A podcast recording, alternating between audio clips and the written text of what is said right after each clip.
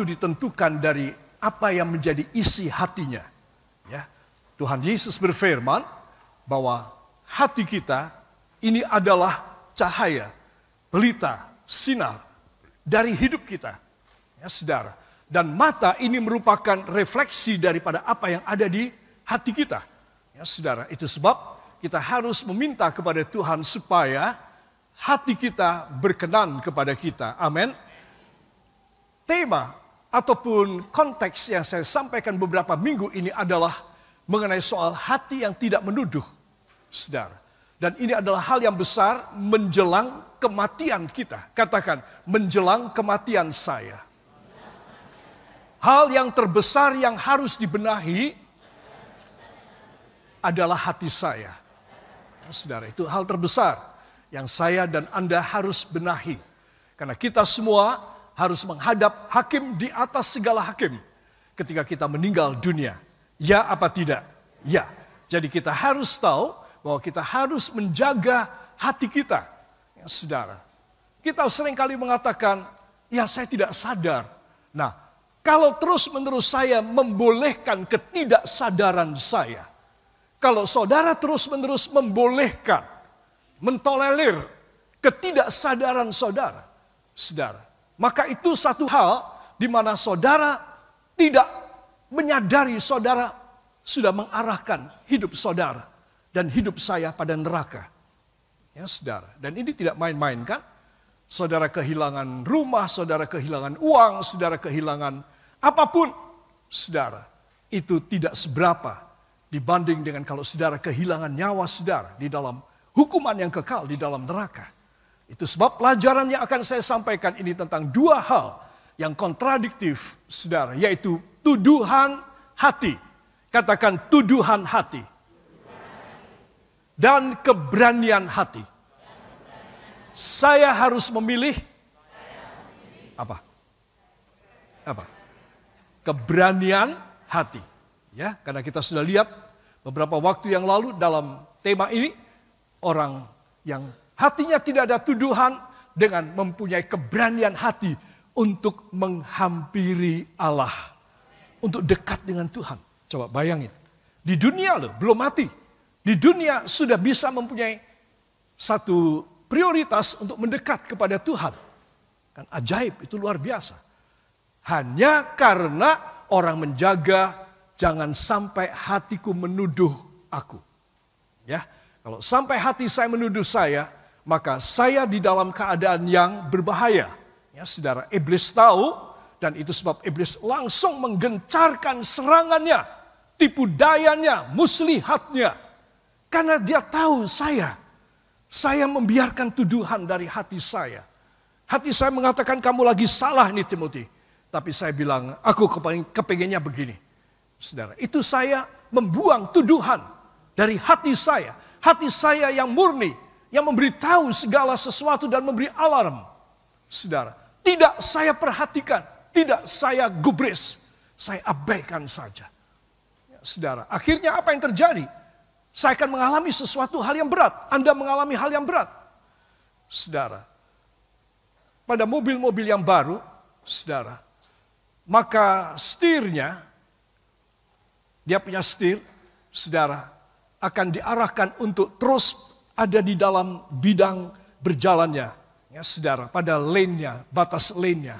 Jadi kalau kita mengantuk atau kita uh, lagi tidak waspada dan tiba-tiba mobil kita ke arah yang sebelahnya, maka dia otomatis akan membalikkan kita, ya saudara.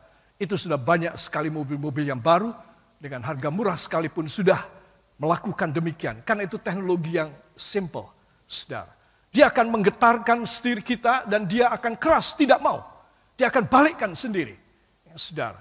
Dan sebab kalau saya naik mobil dan kemudian saya mau uh, tiba-tiba mobilnya ke arah melenceng, saudara, maka saya melihat, saya lepaskan tangan saya. Dan dia akan balik kembali dan lurus kembali, ya saudara. Nah, jadi saudara dan saya seringkali kita mengabaikan tuduhan di dalam hati kita. Aku maunya miring kok, aku maunya nyeleweng. Ya, saudara, kita membiarkan tuduhan.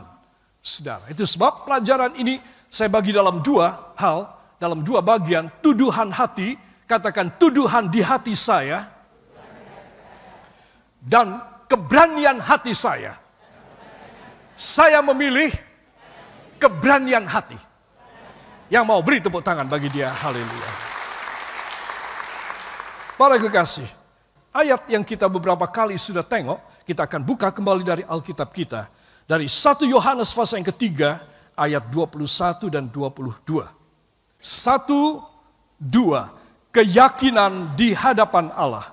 Saudara-saudaraku yang kekasih, jikalau hati kita tidak menuduh kita, maka kita mempunyai keberanian percaya untuk mendekati Allah. Dan apa saja yang kita minta, kita memperolehnya daripadanya.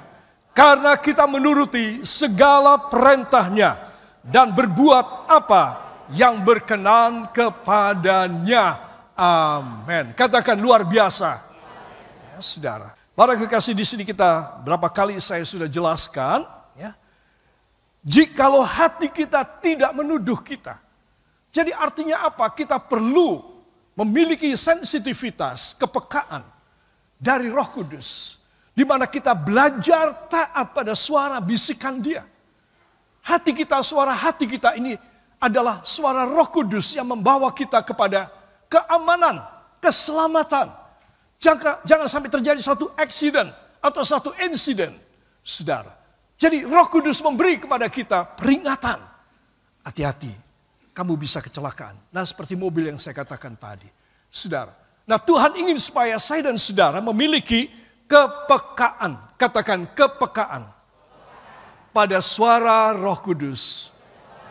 Sehingga saya safe. Saya selamat. Amin.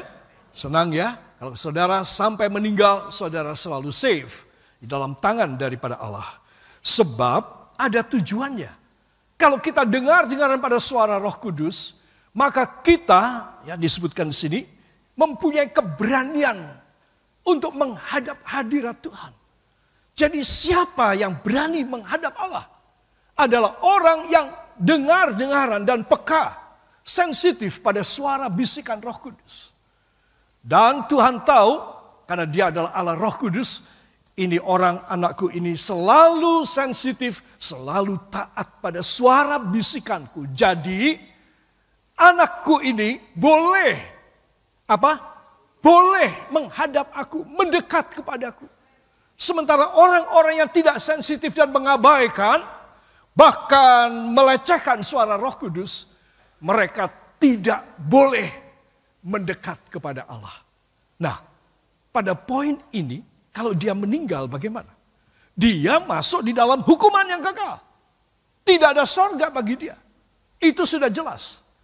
Kenapa? Karena semasa hidup dia mengabaikan, bahkan dia berani melawan.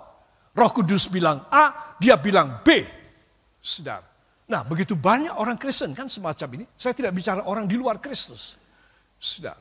Seringkali saya dan Anda memilih untuk kita tidak sungkan pada suara Roh Kudus.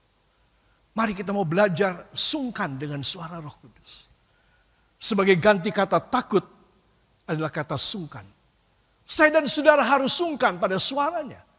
Karena dia Allah yang maha kuasa, maha kudus. Tak terhampiri oleh siapapun. Hanya bisa dihampiri oleh mereka yang hatinya peka terhadap suara bisikan Roh Kudus. Hanya orang-orang ini yang boleh menghampiri tahta hadirat Allah. Kalau dia meninggal oleh sebab apapun, dia akan langsung masuk dalam kerajaan sorga. Amin. Saudara yang kekasih, itu sebab saya ingin mengajak semua saudara memperhatikan. Inilah dari ayat dua puluh satu. Ayat dua puluh dua, tidak usah saya jelaskan, saudara pasti senang ya. Sebab ayat ini mengatakan dan dan apa? Dan apa saja yang kita minta, kita memperolehnya. Senang apa tidak? Yang senang beri tepuk tangan bagi Tuhan. Haleluya. Luar biasa. Dan apa saja yang kita minta, kita memperolehnya daripadanya. Saudara. Hidup saudara, hidup saya hanya singkat, ya, hanya pendek. Nggak tahu sampai kapan. Jadi sebaiknya, katakan jadi sebaiknya, semasa saya hidup, saya patuh pada suara Roh Kudus. Supaya masa hidup saya yang singkat, saya dibuat senang, diberkati, happy, berkemenangan, selalu sukses dalam nama Yesus. Amin. Haleluya. Ya, luar biasa kan? Ayat dua puluh dua saudara suka sekali. Saya juga. Karena kita menuruti segala perintahnya dan melakukan apa saja yang menjadi kehendaknya. Saudara, jadi syarat itu harus kita penuhi. Sehingga tidak ada tuduhan di dalam hati kita. Saudara, saya gambarkan tuduhan hati itu neraka. Tuduhan hati itu neraka. Jadi kalau saya dan saudara dituduh bahwa kita melanggar, wah, aku harus hati-hati nih. Aku harus keluar. Satu kaki sudah ada di neraka ini. Aku harus cepat keluar. Aku harus keluar. Aku harus bangkit. Saudara, itu sebab kepekaan kita kepada suara Roh Kudus itu nomor satu ketika saudara dan saya masih hidup. Kalau orang sudah meninggal, dia sudah tidak bisa diutek-utek lagi. Karena dia sudah ditentukan ketika detik dia meninggal, detik dia mati. Dia sudah ditentukan. Saudara. Terus orang yang sudah mati, sudah tidak bisa Anda mendoakan dan lain sebagainya. Jangan ngimpi, Tuhan malah marah nanti. Ya, itu sebab Anda dan saya harus tahu bahwa semua apa yang Tuhan sudah sediakan di dalam kerajaan sorga hanya teruntuk mereka yang peka terhadap suara Roh Kudus. Mereka boleh mendekati Allah. Amin. Katakan posisi saya harus tinggi. Walaupun saya tidak punya apa-apa, posisi saya di hadirat Allah harus tinggi. Yang mau beri tepuk tangan bagi dia. Haleluya. Maybe you feel that you have nothing to boast on. No problem, it's okay. But the this very important thing and very vital in your life is you have to become a person, the child of God, that make him merry. Buat hatinya senang. Make him happy with whatever you do, whatever you say, whatever you think about. Saudara.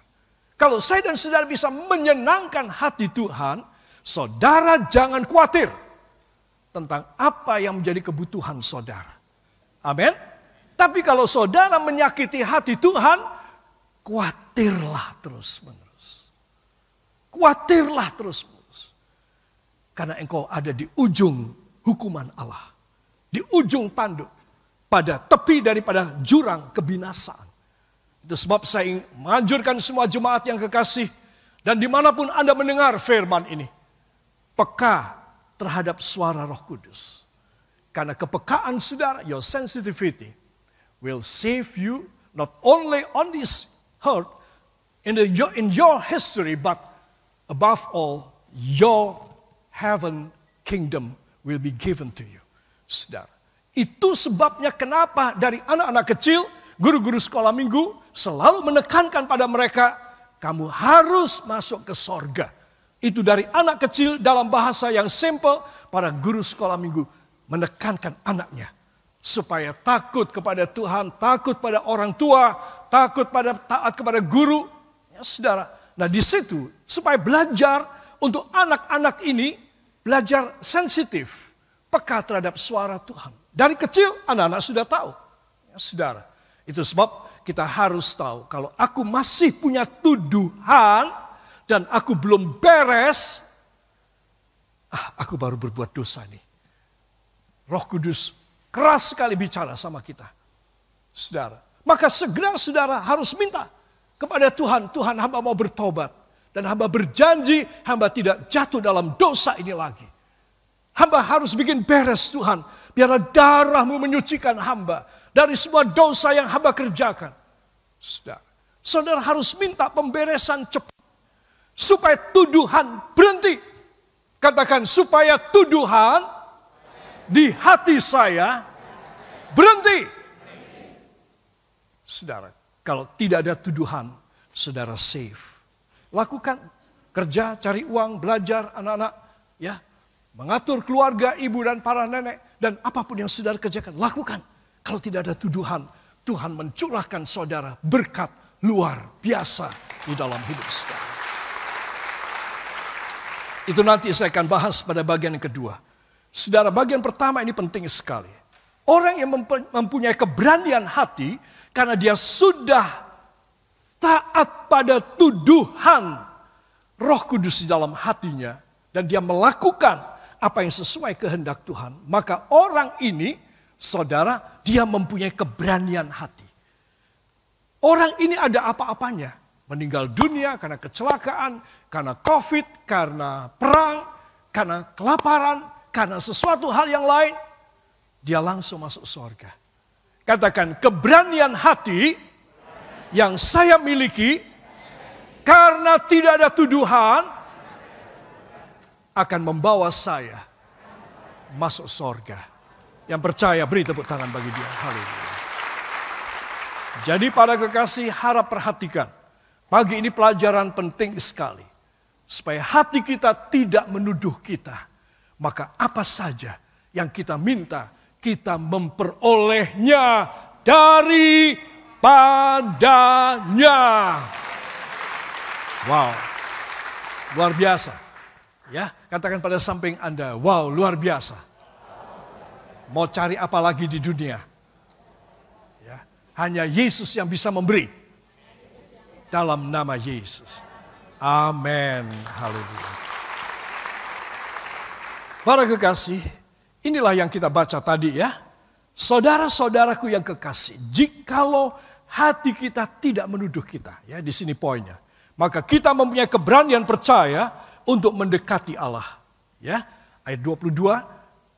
Dan apa saja yang kita minta, kita memperolehnya daripadanya. Karena kita menuruti segala perintahnya dan berbuat apa yang berkenan kepadanya. Sekali lagi beri tepuk tangan bagi dia.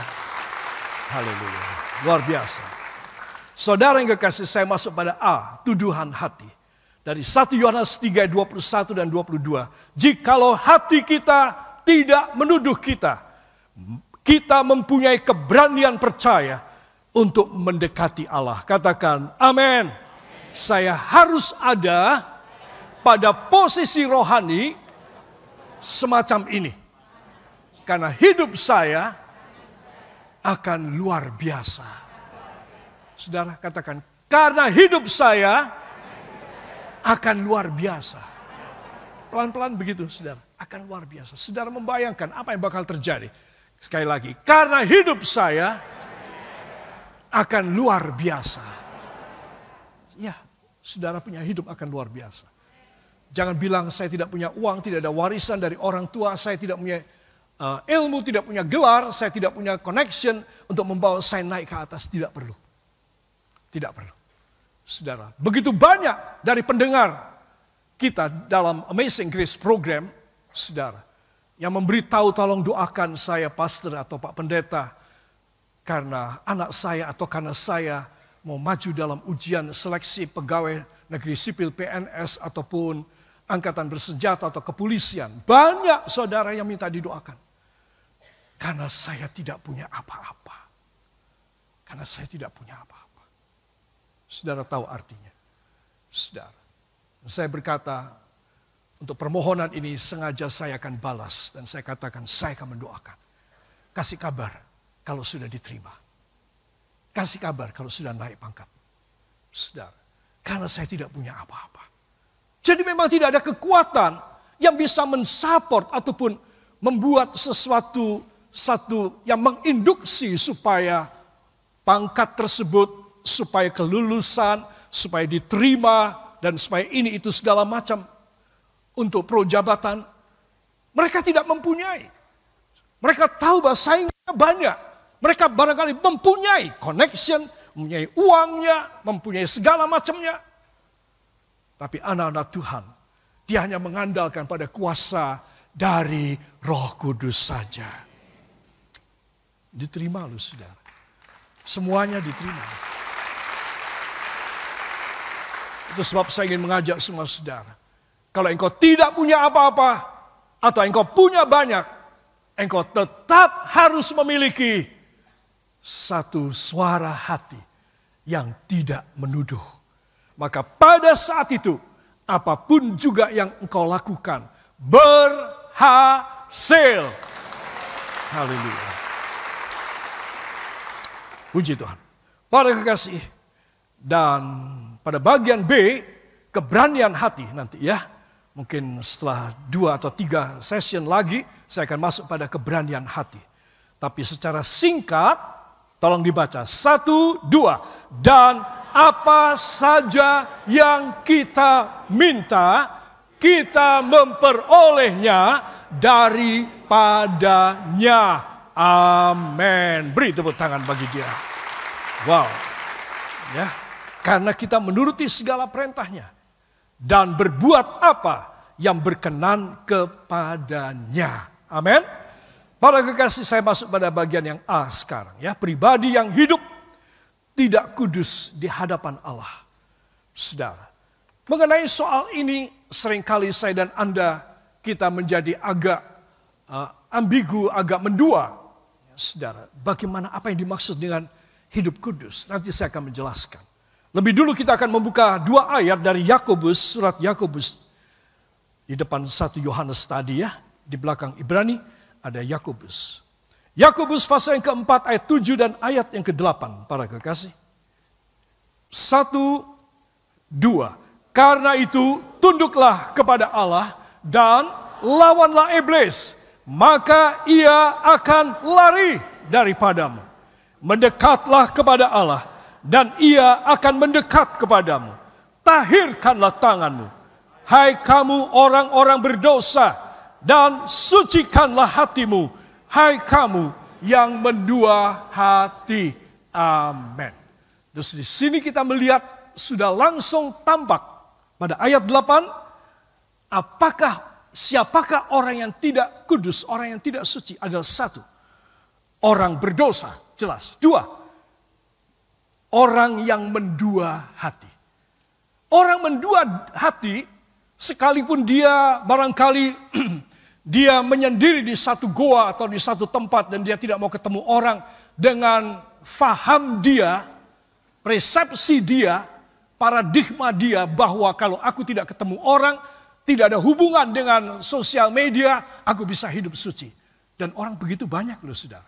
Ya, di dunia ini banyak. Ternyata, ternyata. Saudara jangan anggap orang yang sudah terpencil dan sudah menyendiri, dia adalah orang yang suci. Tidak. Orang yang suci adalah orang yang tidak berbuat dosa. Dan dua, orang yang tidak mendua hati. Katakan tidak mendua hati. Saudara, saya yakin semua kita tahu artinya mendua hati. Dan ini merupakan apa? Ini merupakan satu tanda bahwa kita punya hidup tidak kudus. Mendua hati sudah tentu kepada Tuhan. Dan kepada siapa? Nggak tahu. Pasti kepada iblis. Bentuk apa? Tidak tahu. Pasti iblis yang menjadi dalangnya.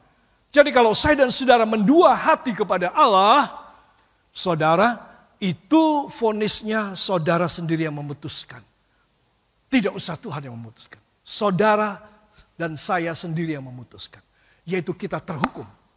Karena orang yang tidak kudus adalah orang yang berbuat dosa dan orang yang mendua hati. Saudara, ya Tuhan, ya berhala, ya Tuhan, ya dukun, ya guamia, ya ramalan, ahli nujum, dan segala sesuatu ritual-ritual. Saudara, engkau mendua hati, engkau tidak kudus, engkau masuk neraka. Jadi saya dan saudara harus tahu bahwa orang yang mendua hati dan membagi hatinya satu dengan Tuhan, Tuhan, hamba tetap orang Kristen kok. Hamba tetap anggota jemaat gereja. Hamba tetap mengikuti live streaming dari Pastor Timothy Roy. Tuhan, hamba tetap melayani engkau sebagai hamba Tuhan. Tetapi mulai melihat kepada kuasa-kuasa yang lain. Saudara, di dalam ilmu pengetahuan saintifik, ada satu bidang ilmu yang bernama metafisika. Saudara, itu ilmu loh saudara, ilmu. Jadi perbuatan perdukunan itu bisa ditelaah secara sains. Ya saudara. Nah, itu sebab ilmunya yang diajarkan kepada para mahasiswa itu adalah metafisika. Saudara, jadi di situ kita melihat bahwa inilah setengah fisika dan setengah kuasa kegelapan. Dan ini yang diselidiki dan ini yang dipelajari. Artinya apa? Artinya bahwa pengaruh daripada antikristus sudah mulai turun. Makin merendah dan makin membumi, makin membumi, membumi, saudara. Jadi saya dan saudara harus tahu yang paling bisa menyelamatkan saudara adalah ketaatan saudara pada bisikan Roh Kudus. Itu sebab anak-anak Tuhan perhatikan, kita harus mempunyai, katakan, saya harus mempunyai, tangan saudara, saya harus mempunyai firewall, tembok api dari sorga.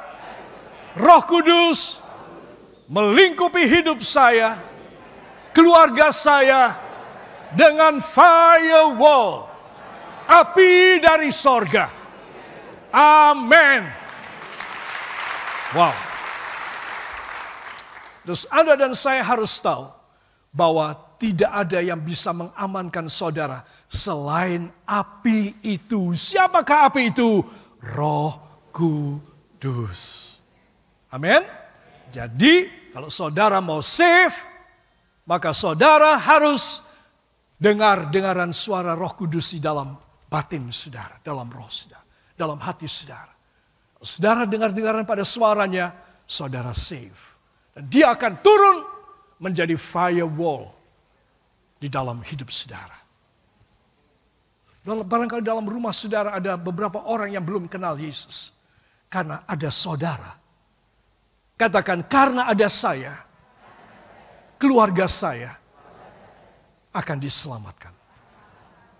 Dan saudara harus tahu, tidak hanya mereka terus-menerus dalam dosa mereka dan ketidakkenalan kepada Tuhan Yesus. Tidak, tapi saudara berusaha juga untuk menyelamatkan mereka, membawa mereka, menggeret mereka keluar dari api iblis, api neraka.